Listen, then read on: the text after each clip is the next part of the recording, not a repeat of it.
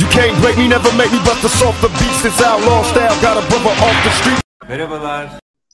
Merhabalar sayın dinleyenler. Avrupa Futbol'un 9. bölümüne hepiniz hoş geldiniz. Ben Etos mahlasıyla Aytaç.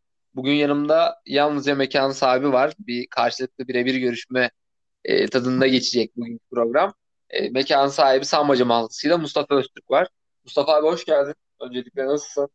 Hoş bulduk Aytaç'cığım iyiyim sen nasılsın? Yine e, grup aşamalarını değerlendirmeye geç kalmış bir şekilde iki gün oynadıktan sonra başlıyoruz. Ama olsun bazı şeyleri görmek için de güzel oldu. Danimarka güzellemesi yapacaktık. Daha da bir iştahla yaparız artık bugün diye düşünüyorum. Evet abi dediğin gibi e, değişik eşleşmeler oldu. Yani kimisi çok güçlü, kimisi çok güçsüz takımlar e, eşleşti. Ondan sonra eleştirdiğimiz takımlar e, üçüncü grup maçlarında şov yaptı. Örneğin İspanya. Ben hani özellikle kendim eleştirmiştim. Çok sıkıcı bir futbol oluyor. Ama aynı zamanda çok genç bir kadroydu. Dönüşüyle 5 tane e, Slovakya'ya e, attılar. Senin de yeni bizim çocuklarında abi Slovakya 5 yedi. Veda oldu. Ya, e, maç beşlik miydi tartışılır ama Busquets cidden İspanya'nın oyununa seviye atlattı yani. Adam müthiş kanatlara uzun top atıyor. Yani atılmayacak pasları çok rahat atıyor. Çok etkiliydi. Pablo Sarabia çok iyiydi. Yani hak ettiler. Vallahi beni de şaşırttılar açıkçası. Ama yine Morata penaltı kaçırarak yüzümüzü güldürdü. Morata haterlarını sevindirdi yine. Terazi dengeyi tutturamazsın. Ve Geçen bölümde zaten yine çokça bahsettik abi kazma bir herif falan Allah düşünmesin diye dediğim gibi. Bizi yüzümüzde kara çıkartmadı. Benim çocuklar grup aşamasında Avusturya'ya 1-0 yenildiler ama Ukrayna'dan bahsediyorum. Ee, yine de en kötü üçüncü olarak e, bir üst tura son 16'ya kalmaya başardılar. Bakalım İsveç'le e, eşleşecekler. Allah heyecanlıyım. Bakalım o ma- neler olacak abi. Şimdi O kadar enteresan bir maç ki top kimde ya kim kime topu verecek çok meçhul. Ee, Yani İsveç hiç sevmiyor toplu oynamayı.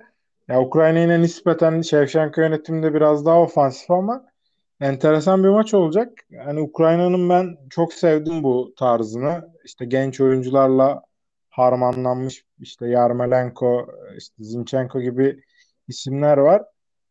Yani çok güzel bir maç bizi bekliyor bence. Ya kağıt üstünde mesela bu maçı koysalar önümüze bu ne ya izlemem bu maçı deriz ama ben ben iyi bir şeyler bekliyorum o maçtan. Bol gol bile olabilir bence. Dedik şimdi evet abi e, şey yeni senin çocuklar kim olacak peki? Slovakya elendi. Yani ben artık tutmayayım kimseyi ya. Portekiz de zaten ilk favorimdi. Onu da paket ettiler bugün. Artık kimsenin ekmeğiyle oynamayayım ben. Şeyde de maçları izlerken de arada böyle oyuncularla ilgili tweet atıyorum. İşte İtalya gol yememe serisi yapıyor dedim. Şenol Güneş'in rekoruna gidiyorlar. Tak 10 dakika sonra gol yediler. O yüzden hiç girmeyeceğim artık o işlere. Kırılmış boğazım. Ee, evet abi o zaman bir kısaca e, maçlardan bahsedeyim. Galler Danimarka. E, Galler bizi yenmişti. E, Ayrıyetten bir bileneyim onlara. Ama abi Danimarka e, 4 attı. İstiyorsan biraz Danimarka muciz- mucizesinden bahsedeyim. Hatta biraz da underdog gördüğüm takımda. En azından benim öyle gördüğüm takımda. E, ama çok başarılı e, işler yapıyorlar. E, ne diyorsun Danimarka e, mucizesi hakkında? Ya tabii Danimarka'nın şimdi mucizesi derken çok değişik bir hikayeyle e, devam ediyorlar Euro 2020'ye. Önce Christian Eriksen hadisesi, ardından işte takımın kenetlenmesi. Ya Finlandiya'ya 1-0 yenilerek başlıyorsun aslında düşününce. Hani moralman çökertebilecek bir şey. Ya mesela biz İtalya'ya yenilmeyi bile kaldıramayıp yok olduk turnuvadan. Danimarka bunu o kadar e, pozitife çevirdi ki işte özellikle böyle iyi lider oyuncuları var. İşte Kayer, Højbjerg gibi. Onlar bence güzel sorumluluk aldı. Hem oyun olarak da e, güzel şeyler yansıttılar. Orada e, zaten Mahle'yi konuşmazsak olmaz. Yani oyunun iki yönünü geçtim. Oyunun her beş yönü, on yönünü, her şeyini yapıyor yani. E, muazzam bir yetenek. Kart sonradan çıktı. Onu bahsetmiştik zaten. E, ben işte grup aşamasının son maçı ve e, Galler maçında Højbjerg'i de çok beğendim. Hani biraz Tottenham'dan farklı olarak e, yani geriden oyun kurmuyor. Biraz daha orta bölgede orta bölge hakimiyeti üzerine uğraşıyor ve bunu bence çok da iyi sağlıyor. Yani e, oyunun hücum tarafındaki e, bitirici paslar ya da işte atak başlatacak pasları çok iyi atıyor. Ya bence Danimarka'nın önü açık zaten Çek Cumhuriyeti de Hollanda'ya eleyince ikisi eşleşti. Birinden biri yarı finale gidiyor.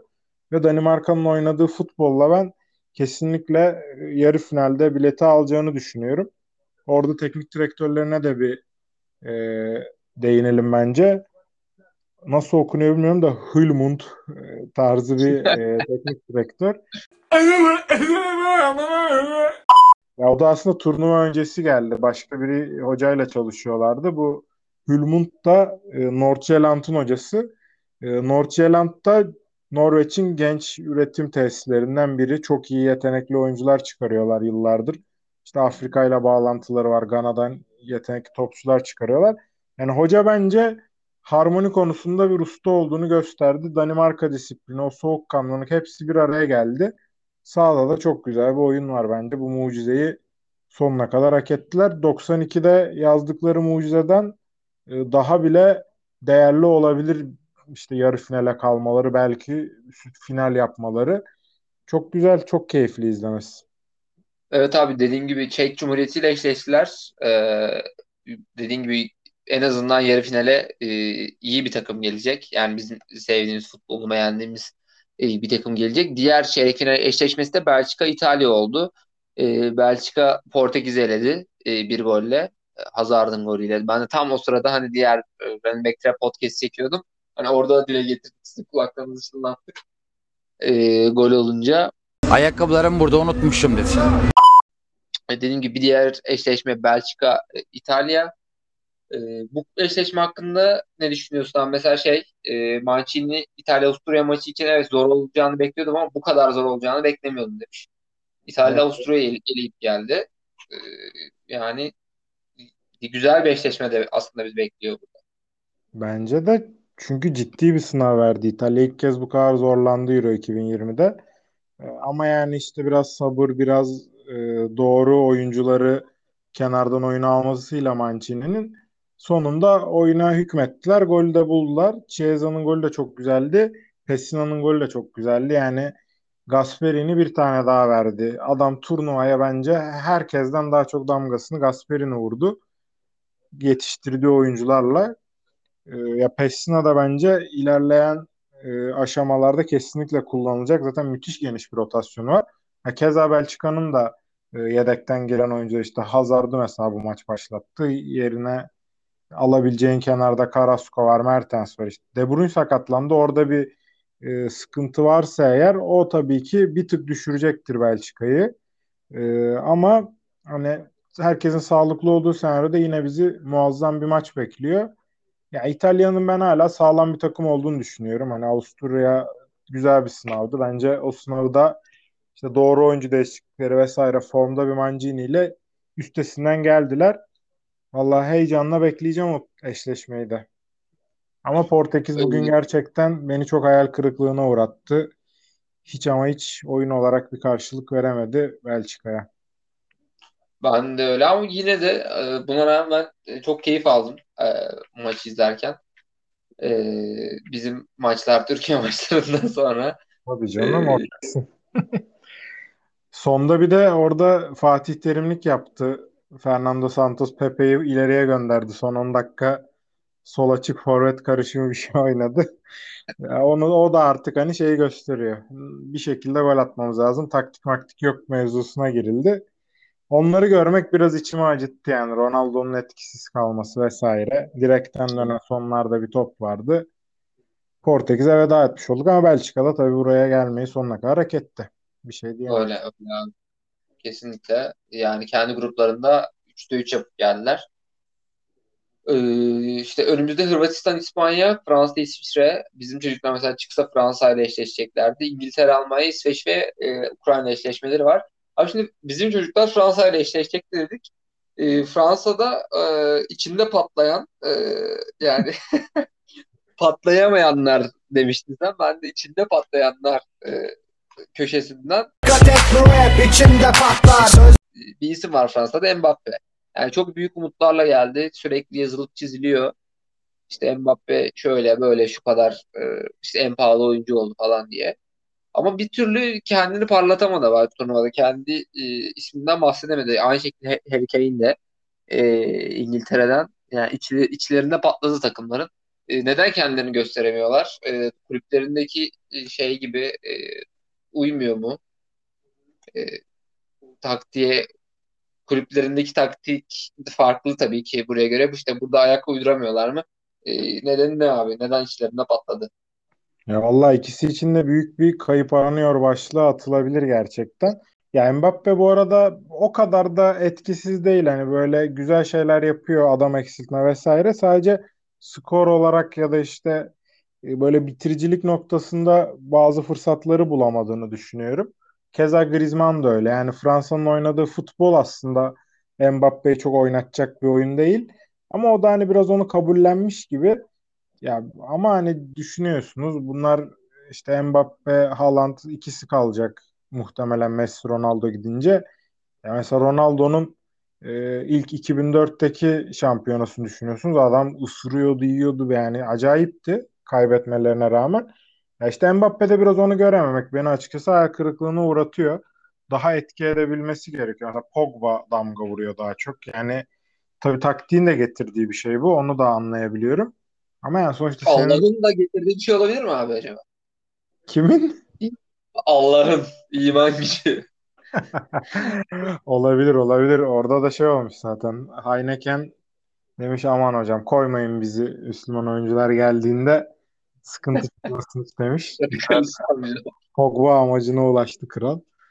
Ya orada dediğim gibi yani taktiksel bir şey de var. Biraz Mbappe'nin de daha çok istemesi gerekiyor bence ama Harry Kane mevzusu tamamıyla taktiksel e, bir sorun ve Southgate'in oyuncu seçimiyle ilgili. Ya şimdi işte Grealish'i oynatmaya başladı son maç ki başından beri yapması gereken şey takım ne kadar ileriye attı, bitirici paslar yapabilmeye başladı ki muazzam da bir asist yaptı yani e, golde. İşte orada Sterling'in sağ kanada girmesi, Sterling'in aslında biraz karar verme noktasında eksiklerinin olması, son paslarda hep bir tercih hataları Kane'in oyuna girmesini sürekli aksatıyor. Yani Kane'i parlatan neydi Premier Lig'de bu sezon? Sonla olan ikili ilişkisi ve hani birbirlerini artık gözü kapalı anlıyorlar. Kim nereye gideceğini çok iyi biliyor pas atıldığında. Ya o uyum olmayınca Kane hep bir aksıyor. Aksadıkça da oyunun içine sokamıyor kendini bence. Orada işte Sterling Kane'e o partnerliği yapamıyor. Grealish zaten o tarz bir oyuncu değil. E orada geriden de işte Mason Mount, Phil Foden kim oynarsa artık o şeyi katamayınca, yani o kimyayı oluşturamayınca Harry Kane'le ya ıssız adam gibi takılıyor biraz. Bizim Burak Yılmaz'dan hallice gördüm ben durumunu. Ya illa onun da arayacakları bir e, zaman olacak İngiltere'nin. Hani keşke Hayne'i daha çok oyuna sokabilseydik diyecekleri bir zaman gelecek. Sadece şimdiye kadar iyi atlattılar bu fırtınaları. Ee, yani at, atlattılar dediğim yine çok ağır eleştiriler devam ediyor. 7 puanla birinci olarak çıktılar ama İngiltere zor bir futbol ekosistemi. O yüzden e, yani Kane de bireysel olarak eleştirilecektir. Yani ikisinden de bir şey bekliyoruz. Bunlar dünyanın sayılı oyuncuları. Mesela Lukaku patır kütür oynuyor. Hala hiç bir sıkıntısı yok. Yani Modric mesela adam Ballon d'Or kazanan bir oyuncu iki yıl önce. Tam düşüyordu dedik. Ben buradayım hani hala Modric'im ben mesajı verdi.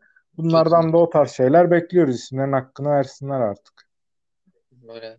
Hakkını ver hakkını. Abi bir de en iyi üçüncülerden bahsedelim. Ee, en iyi üçüncülerin en kötüsü Ukrayna'dan bahsettik. Ee, ben benim özellikle sempati beslediğim.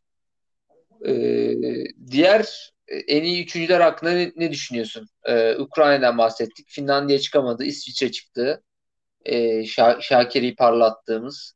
Evet. Ee, ondan sonra Portekiz çıktı lakin elendi. Ee, ne düşünüyorsun abi en iyi üçüncüler için? Yani işte bakınca yani Portekiz dışında şu en iyi üçüncülerden biri olamaz mıydık? Bence çok rahat olabilirdik gibi geliyor. Yani Ukrayna ile e, İsviçre yanlış hatırlamıyorsam eksi bir averajla girdiler.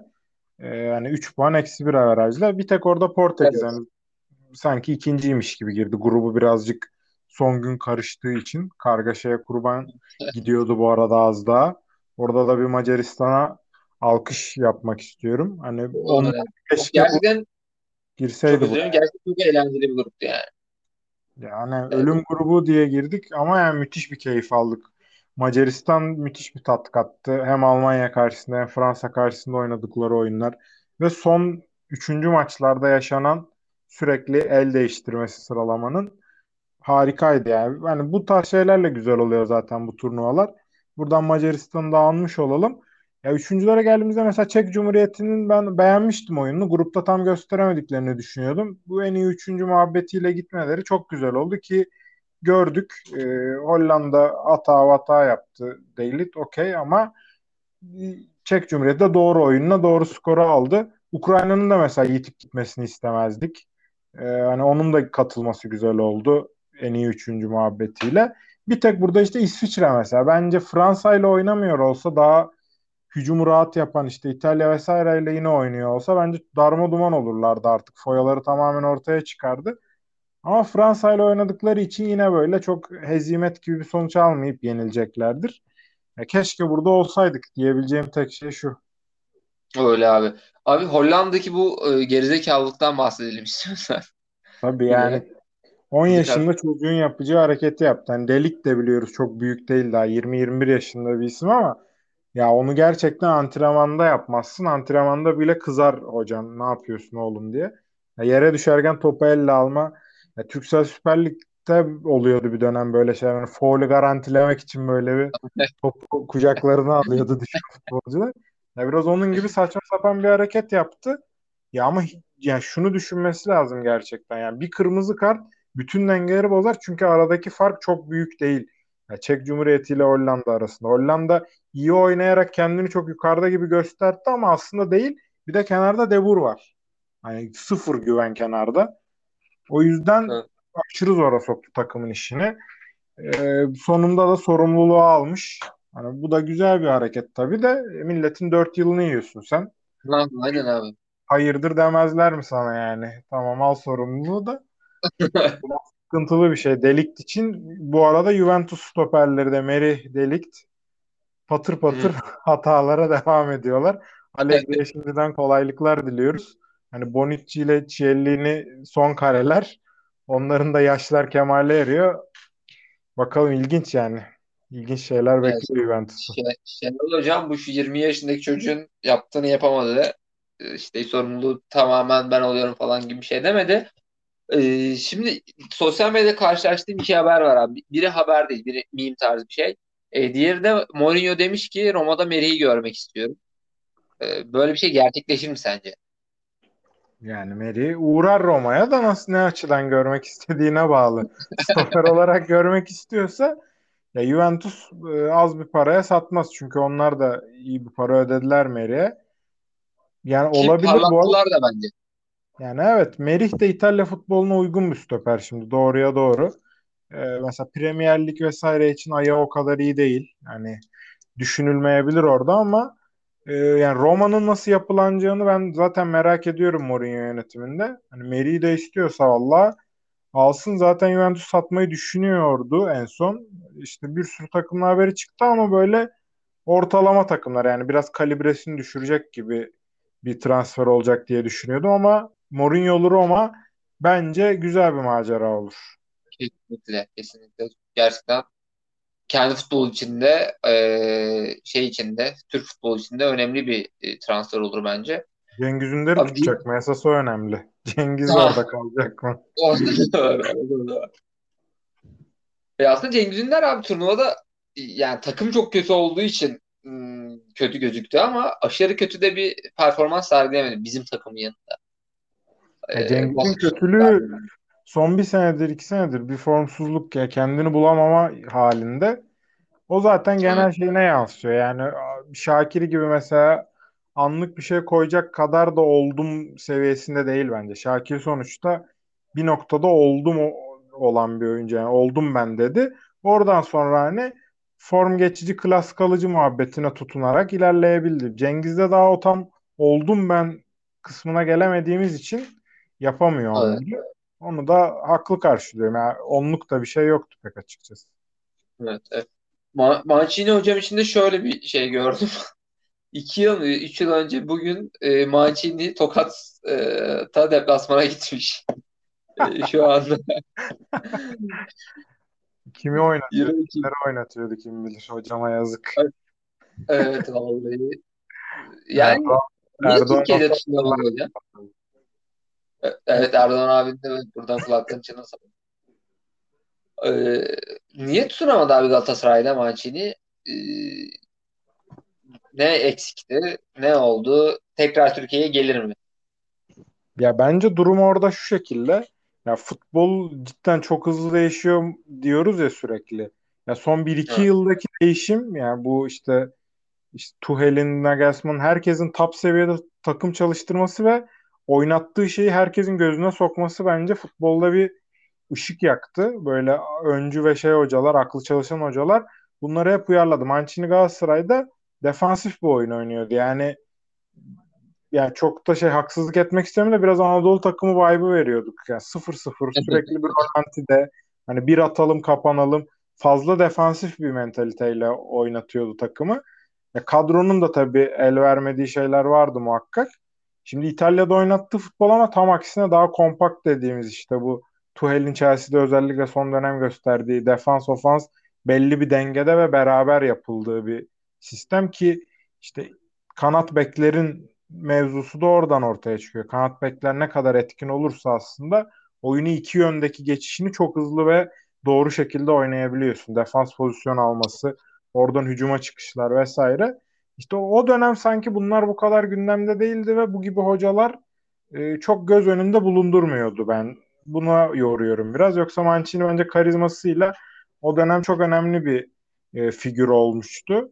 E, yani hala konuşuyoruz bak mesela Galatasaray'a Mancini geldi diye. E şimdi o zamanlardan şu zamana bakıyorum Fenerbahçe hocasını bulamıyor. 40 küsür gün adamlar Şafak Sayar gibi hoca nöbetindeler yani yazıktır koskoca camiye. O reddetti, bu reddetti. Yani eskiden Prandelli'ysen Laps getiriyordun, Mancini'yi getiriyordun. Bunları görmek üzücü tabii yani. Biraz da orada ligimizi sorgulamak, ligimizdeki oyuncu kalitesini sorgulamak, ligimizdeki taktik yeterliliği sorgulamak gerekiyor bence. Evet abi. Abi o zaman istiyorsan yavaştan e, biraz trivia yapalım. E, Eskişehir'de İstanbul'da var mı bilmiyorum ama e, hani Eskişehir'deki barlarda şöyle trivia diye bir olay oluyor. Gerçi vardır ya ofiste bile vardır. Ama İstanbul'da gitmedim ben. E, işte barda böyle soru soruluyor. E, genel kültür soruları. İşte Avrupa'yı bir şehir ya Eskişehir oradan katmış onu. e, belli puanda bitirirsen işte ilk üçe girersen yok işte e, yemek ikramı işte şeyin e, hesabın bedavaya geliyor ya da yarısı ödüyorsun gibi gibi böyle şeyler oluyor. Biz de Avrupa'yı futbola böyle bir olay getirdik. Şimdi sen de karşılıklı böyle bir aşık e, aşık atışması gibi e, birbirimize sorular soracağız. E, istiyorsan ilk soruyu ben sorayım sana. Tamam bu arada kazanana Erdoğan yemek ısmarlasın. Hadi öyle de bir iddia. İşletmecisi, mekanın işletmecisi yemek ısmarlasın kazanan. Tamamdır abi. O zaman beşer sorudan oluşacak e, quizin ilk soru şu. E, grup aşamasında oyuna dahil olarak e, da, bir oyuncu dahil oldu ve bu oyuncu turnuvanın en genç oyuncusu Euro tarihinin en genç oyuncusu oldu. E, bu oyuncu hangi ülkeden? Ee, hemen bilgisiyle vereceğim. Bunu programda da konuşmuştuk. Jude Bellingham ilk girip olmuştu ama hemen onu Polonyalı Kozlowski oyuna girerek geçmişti. 17 yaştan gün almış diye hatırlıyorum. Polonya demek istiyorum o yüzden. Evet abi arkadan klavye seslerini de duymadık değil hemen yazdın abi. Elle, ellerim havada görüyorsun şu an sen. Dinleyenler de güveniyordur bana herhalde. Polonya evet abi. E, 17 yaşında 246 günlük. E, Kasper Kozlowski. Aynen gerçekten güzel de bir oyuncu. Geleceği parlak. Ben geçeyim istiyorsan soruya hemen. Olur olur tabii abi. Hangi iki takım gruplardaki bütün maçlarını kaybetmiştir? Çok güzel, manidar bir soru. Bu da bana geldi. Şu Türkiye bir şey yaptım diğer hemen bugün de TYT, AYT vardı abi. üniversite geçtim. Orada ben de daha yenilerde girdim. Hemen taktikleri kullanayım. Türkiye olmayan şıkları eliyorum. Ondan sonra e, Rusya olabilir. Polonya'nın bir beraberliği vardı. North Makedonya diyorum. E, kaybetmelerine rağmen e, çok ben bana en azından zevk veren futbol oynadılar. E, Kuzey Makedonya ve Türkiye diyorum ben. Sen de doğru cevabı verdin. Birazcık kolay bir soruydu ama olsun. Biz klasik, klasik iğnelememizi de soru vasıtasıyla yapalım yine Türkiye'ye. Evet abi. E, Covid-19 testi pozitif çıkıp e, kafileye dahil olamayan e, Portekizli oyuncu kimdir? Bu da Güzel bir soru. Burada bir iki tane seçenek var elimde. Ee, Cancelo kafileden çıkarıldı ama onun sebebi sakatlık diye hatırlıyorum. Yani çünkü turnuvadan komple çıkarıldı. Sonuçta mesela İsveç'te Kulusevski dahil olmuştu. Covid sonradan girdi. Busquets de öyle. Cancelo'nun sakatlıktı diye hatırlıyorum. Orada ikinci bir isim Jose Fonte var aklımda. Eğer yedek kulübesinde çürümüyorsa çünkü Jose Fonte'nin aday kadroya çağrıldığını hatırlıyorum. E, Jose Fonte demek istiyorum. Yaşı da var. Şimdi bir şey olmasın diye götürmemişlerdir belki. olabilir abi. Bakıyorum. Jose Fonte değil e, Cancelo'ymuş abi. Yani Cancelo'nun Covid'den çıkarıldığı gitmiş bende. Ben onu sakatlık diye düşünüyordum. E, o zaman alsalarmış o da da ayrı dursaymış adam. Cancelo gibi Yani oyuncu yok. Elendiler bence. Büyük faktör Cancelo Portekiz'in oyununda. evet abi buradan da bizim takımdan arkadaşlarım Kaan ve Selo'ya selamları yolluyorum. O zaman he- hemen ben geçiyorum senin soruna. Evet abi. Şimdi turnuvaya e, 15 oyuncuyla en çok oyuncu gönderen İngiliz kulübü kimdir? Abi ben de Facebook'ta böyle takip ediyorum. İşte e, işte TFF alt ligler falan orada böyle komikli falan şeyler de paylaşıyorlar. Böyle bilgiler de oluyor. Yani mavi amblemliydi gün göre. Çünkü böyle zaplarken görmüştüm. Ya Manchester City ya Chelsea olması gerekiyor. Abi sallıyorum şimdi şıkları ikiye indirdik. E, hemen TYT, AYT. Chelsea diyorum ben. Chelsea diyorsun ve doğru cevabı veriyorsun. Cancelo burada beni yakmış oldu. Cancelo kalsa çünkü eşit olacaktı muhtemelen. Evet abi o zaman e, e, ben de diğer soruya geçiyorum. E, abi şimdi şıklı bir soru geliyor. Klasik sorular hiç lisede sevmezdim zaten. E, soru şu şekilde aşağıdaki futbolcudan hangisi e, Goran Pandev e, 2001 yılında milli takım forması giydikten sonra doğmuştur? A. Ferran Torres B. e, Ryan e, Graven, Gravenberch e, Gianluigi Donnarumma Jadon Sancho.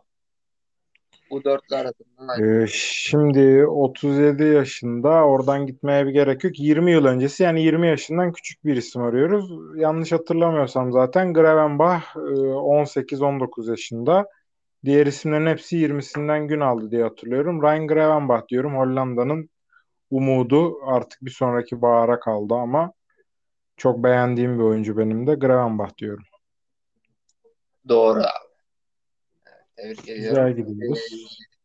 3'te 2 gidiyorum. Hemen vakit kaybetmeden devam ediyorum.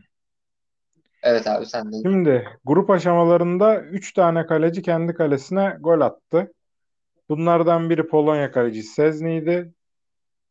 Aa, Diğeri Slovakya kalecisi Dubravka'ydı. Üçüncüsü kimdi? Hemen ben de şıkları veriyorum. Ukrayna kalecisi Bushan. Ee, nerenin Değil. kalecisi olduğunu bilmediğim Safonov. Muhtemelen North Makedonya'dır. Ee, Finlandiya kalecisi Hradecki ve Fransa kalecisi Loris. Abi senden e, bir hemen tüyo alayım. Bu üst direğe çarpıp yukarı giderken topu böyle kalenin içine tokatlayan e, kaleci bu e, sorudaki iki kaleciden biri miydi? Sorudakilerden aynen Dubravka yaptı o. Kariyer ending hareketi. Aa, Abi Bu arada- tamamen sallıyorum. Golü ben de Ee, hatırlayamadım bu arada. Cevaba baktım da golü hatırlayamadım ben de. Kuzey Makedonya çok gol yediği için bunlardan biri illa kendi kalesindedir diyorum. E, Matvei Safonov diyor. Cevap Ne yazık ki değil. Hradeçki'ydi cevap. Yani golü ben de inan hatırlayamadım ama e, Safonov yerine e, kalede Dimitrievski vardı galiba. O yüzden hani orada bir şaşırtmalı soru yapmışlar. Ama zordu vallahi Aytaç'cığım o yüzden yapacak bir şey yok. E, olsun abi şimdi e, dördüncü soruya geliyorum. Abi Patrick Schick e, turnuvada turnuva tarihinin e, en uzun e, golünü attı. E, ilk e, turnuvanın ilk eşleşmelerinde e, 49.7 metreden. E, peki Patrick Schick kimin golünü, kimin pardon, e, kimin rekor, rekorunu egale etti e, bu golle? E, yine şık veriyorum. E, Davor, Davor Süker, e, Thorsten Frings, Luis Kendisi Figo, bayağı ırkçıdır bu arada Davor Süker'in. Buradan say no to racism diyelim. şerefsiz Süker. Seni sükerim. Frank de Boer. Ee, ya şimdi burada birazcık hızlı bir mantık yürüteceğim. Thorsten Frings uzaktan güzel şutları vardı. Frings böyle bir 40'lardan falan bir tane atmıştır diyorum. Frings demek istiyorum. Abi ben de çok özür dilerim sana şık yani cevabı vermeden e, bir ip, ipucu değil de bir akıl vereyim diyorum. Şöyle yani bu tarz goller genelde ya herkes atabiliyor. ne bileyim stoper bir herif de atabiliyor. Yani biraz şans golleri bunlar. Ama yine de Frings mi diyorsun abi? Frings'i severiz. Werder Bremen yılları. Dünya Kupası 2002. Frings'te kalıyorum ben. Cevabım Frings. Gustavo, Gustavo Frings doğru cevap. Frings doğru cevap. Orada sanki beni bir aldatmaya yönelik hareketler. Yemezler artık. Vallahi ben de bakmamıştım. Evet hemen geliyor sorumuz. Evet Aytaç'cığım turnuvanın sarı kartını ilk sarı kartını gören oyuncu kimdir? Burada sana güzel O bir ipucu vereyim. Turnuvanın ilk maçında oluyor. O da İtalya Türkiye'den biri. Hatta bir tane daha kıyak yapıyorum. Bizim oyuncularımızdan biri. Hmm. Yani bizim oyuncularımızdan iyi, biri ise iyi abi yani 26 kişilik kafileden hemen 16 kişiye düşürdü. Çok iyi eleman. Şansım artık. Mesela İrfan Can Kahveci de değildir herhalde muhtemelen. Çünkü ilk maçta oynamadı. Sorular bizden yana ya bugün. Yineleyelim diye. Evet abi ben e, Ozan Tufan demek istiyorum ya. Bu problem çocuk saçını maçı düzelten. Ozan Tufan diyorum ben. Yani güzel bir fikir yürüttün aslında ama Çağlar Söyüncü görmüş ilk sarı kartı. Aynen. Bana da Doğru. gelse ben de sallayacaktım yani. Muhtemelen ben de stoperlerden birini söylerdim. Vallahi Hangi, evet abi. hangi stoperler? O maç stoper var? Şimdi çok çok kritik e, bir noktaya geldik abi. Sen bunu bilirsen ben eleniyorum. E, ve mekan işletmecisi Erdoğan abi sana yemeği ısmarlıyor. Ben golü atıp direkt koşuyorum artık. Senin penaltı gerek kalmıyor. E, abi Goran Pandev e, Kuzey Makedonya'nın tarihindeki ilk golünü attı e, şeyde Avrupa Şampiyonlarında. Peki ikincisini kim attı? E, Çok ben güzel de bir soru. e, şık veriyorum. Şıka hiç gerek yok Aytaç'cığım. Zaten o diyorsun. m, bariz hemen kazandığımı da ilan edecek. Ee, Alioski bu solakların penaltı kaçırmasını konuştuğumuzda penaltıyı kaçırıp sonra önünde kalan topu tamamlamıştı. Alioski demek istiyorum. Doğru cevap olduğuna da eminim. Ezgican Alioski doğru cevap. Bizi yıkamadı Cancelo'lar. Hadi o zaman bari son soruyu sor bana da bakalım. Usulen soruyorum hadi tamam. Aynen bana da Umut abi bir şeyler içecek bir şeyler ısmarlar yanında. Tamam güzel bir soru geliyor. Ee, şimdi Portekiz-Almanya maçını hatırlıyorsundur. Ee, 4-2 Almanya net bir galibiyet almıştı. Ee, Portekiz iki tane kendi kalesine gol atmıştı. Bu iki golü kimler attı? Sana hemen şıkta şöyle şık veriyorum. Guerrero, Pepe, Ruben Dias. Bu üçlünün bir kombinasyonu. Ya ben de kesin Pepe olduğunu biliyordum. Ee, bir diğerinin de Ruben Dias olduğunu düşünüyorum ve Pepe Ruben Dias diyorum. Ne yazık ki yanlış oldu Aytaç'cığım. Keşke sormasaymış. Şeyi alamadık.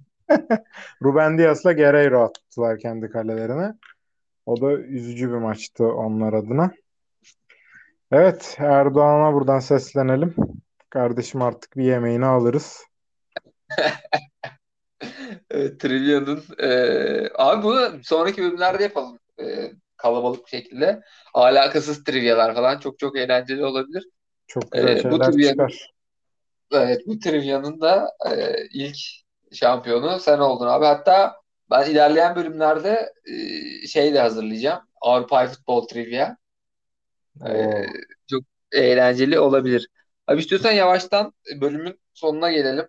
Vallahi iki kişi kısa olur dedik. Ee, programdan önce 40 dakikayı açtık şu Laf anda. lafı açtı. Aynen abi. Ee, o zaman yavaştan Aa, haftanın golüne gelelim. Çok kısa. Abi haftanın Çok golü güzel hangi goller semalar var verdi? tabii. Şimdi haftanın şöyle golü. ilk haftayı hatırlarsın orada bir gol vardı Şeyma Subaşı. Ha, ya benim evet bahsini ben yapayım. Golü sana ben de aynı. Şimdi bunu konuşmazsak olmaz yani. Orada bir kaotik şeyler oldu. VAR'a gidildi gol geçersiz tarzı bir şeyler oldu. Ben anlam veremedim yani. Ee, olayı sen istersen anlat. Ben oraya kendi teorime ekleyeyim. Çünkü ikimiz de Evet, düşünüyoruz böyle. Evet. Ee, abi şöyle bir açıklama yaptı Instagram'dan Şeyma Subaşı.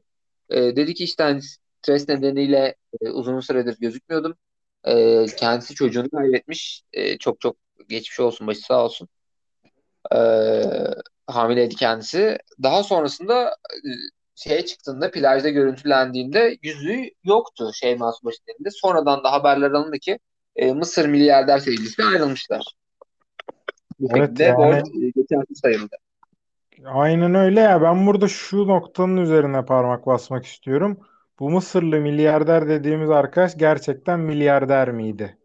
Orada Evet. bir ifşalanmış olup da hani orada bir geri dönme karardan tarzı bir olay olduğunu düşündüm. Biraz bu teori tabii tamamen hiçbir gerçekliği bulunmuyor. Hatta bir videomuza da referans etmiştik. Sedat Peker onda aman diyelim bu Mido'dan bahsetmesin reis diye ama ya bir şeyler oldu orada. Tabii geçmiş olsun diyelim biz de buradan çok üzücü bir hadise. Ee, ama yani bunlar olabiliyor ne yazık ki hayatta. İkinci golü hemen geçeyim bu konunun üzerine. Ee, Şeyma Subaşı versiyon 2 Şevval Şahin var biliyorsundur sen de. Bir, bir dönemler e, Türkçe bilmemesi vesaireyle yaptığı bir şey vardı. Ee, o da e, Sabancıların torunu Kerem Kamışlı ile sevgiliymiş. E, gol Sabancılara geldi burada. E, bu Şevval Şahin'in ex aşkı Markus denen arkadaş bunlar Boğaz'da yemek yerken yemeği basıyor. E, sonra çocuğu suya atıyor bir güzel.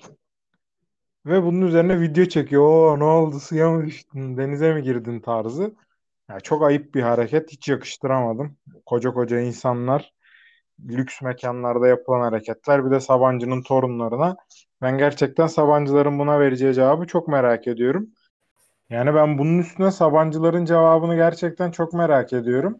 Hani demezler mi biz Türkiye'deki uçuşların %70'ini bizim şirketler yapıyor. Seni hiçbir yere uçurtmayız aslanım. Adım Markus'muş bilmem neymiş fark etmez demezler mi diye düşündüm yani. Çok acayip bir olay. Sen ne diyorsun bu olay hakkında? Duymuş muydun? Ee, vallahi aa, ben olayı ilk senden duydum. Ee, şey yani Markus da uçmayı çok seven bir ekipten değil galiba. O yüzü, yüzüyor, yüzdürücü ekipten.